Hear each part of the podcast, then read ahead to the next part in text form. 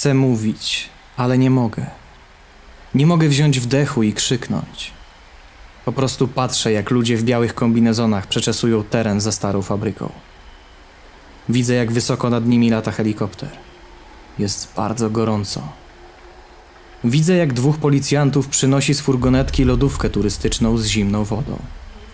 Znajdziemy go, sierżancie. Ale nie robiłbym sobie nadziei. Mówi detektyw do telefonu i przechodzi obok mnie. Musiał go tutaj zakopać. Nie szukajcie mnie. Chcę krzyknąć, ale nie mogę. Kilometr dalej, przy drodze, stoi zaparkowany pick-up mojego taty. Obejmuje mamę i stoją oparci o maskę. Patrzą na poszukiwania. Płaczą. Nie szukajcie mnie! Wkładam całą siłę w krzyk, ale dalej słychać tylko śmigłowiec. Szczekania psów i rozmowy policjantów. Matthew go zatrzymał. Kilka godzin temu. Była strzelanina. Miał broń? Tak, zaczął strzelać do naszych.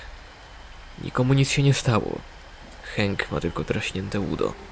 Gorzej z tym pierdolonym Bergmanem. Dostał w głowę. Jest nieprzytomny, nie można go przesłuchać.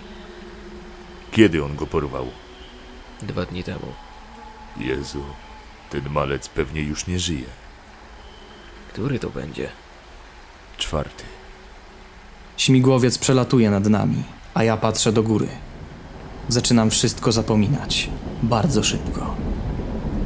Gdzie indziej świeci światło. Bardzo jasne. Jaśniejsze niż słońce. Pamiętam, że z mamusią i tatusiem kiedyś oglądaliśmy zaćmienie przez przydymione szybki. To jest tak daleko, jakby po prostu kiedyś mi się śniło.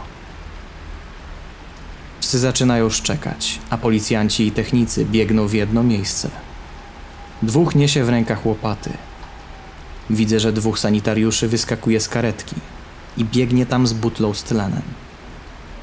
Nie szukajcie mnie! Cisza. Tylko psy na moment przestają szczekać i patrzą w moją stronę. Policjanci zaczynają kopać w piaszczystym gruncie. Widzę, że mamusia osuwa się na kolana. Policjanci odrzucają ziemię i odsłaniają plastikowe wieko beczki. Chcę im powiedzieć, żeby tego nie robili, że nie warto. Światło ciągnie mnie coraz bardziej. Wiem, że ten, którego oni nazywają Bergmanem, umiera właśnie w szpitalu 10 mil dalej. Wiem, że pójdzie w inne miejsce niż ja. Nie szukajcie mnie! Policjant wbija łom i próbuje podważyć wieko beczki. Ratownicy czekają w gotowości. Wszystko powoli się zaciera i traci ostrość. Idę do światła. Nie szukajcie mnie. Próbuję krzyknąć po raz ostatni, kiedy otwierają beczkę. Chcę im tylko powiedzieć jedną rzecz, ale nie mogę. Nie szukajcie mnie. Już za późno.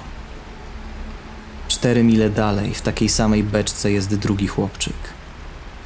Kończy mu się powietrze.